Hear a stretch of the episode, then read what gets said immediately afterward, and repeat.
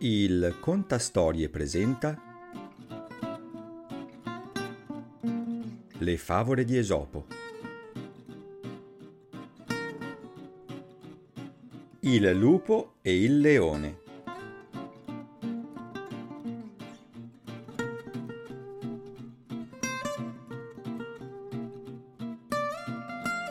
Un lupo aveva rubato una pecora dal gregge e la trascinava nel suo covo, quando un leone gli si fece incontro e gliela portò via.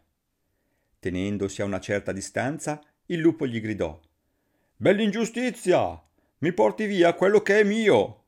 E il leone ridendo Già, perché tu l'avevi avuta secondo giustizia, da un amico. La favola è un'accusa contro i ladri e i prepotenti che si incolpano a vicenda quando hanno la peggio.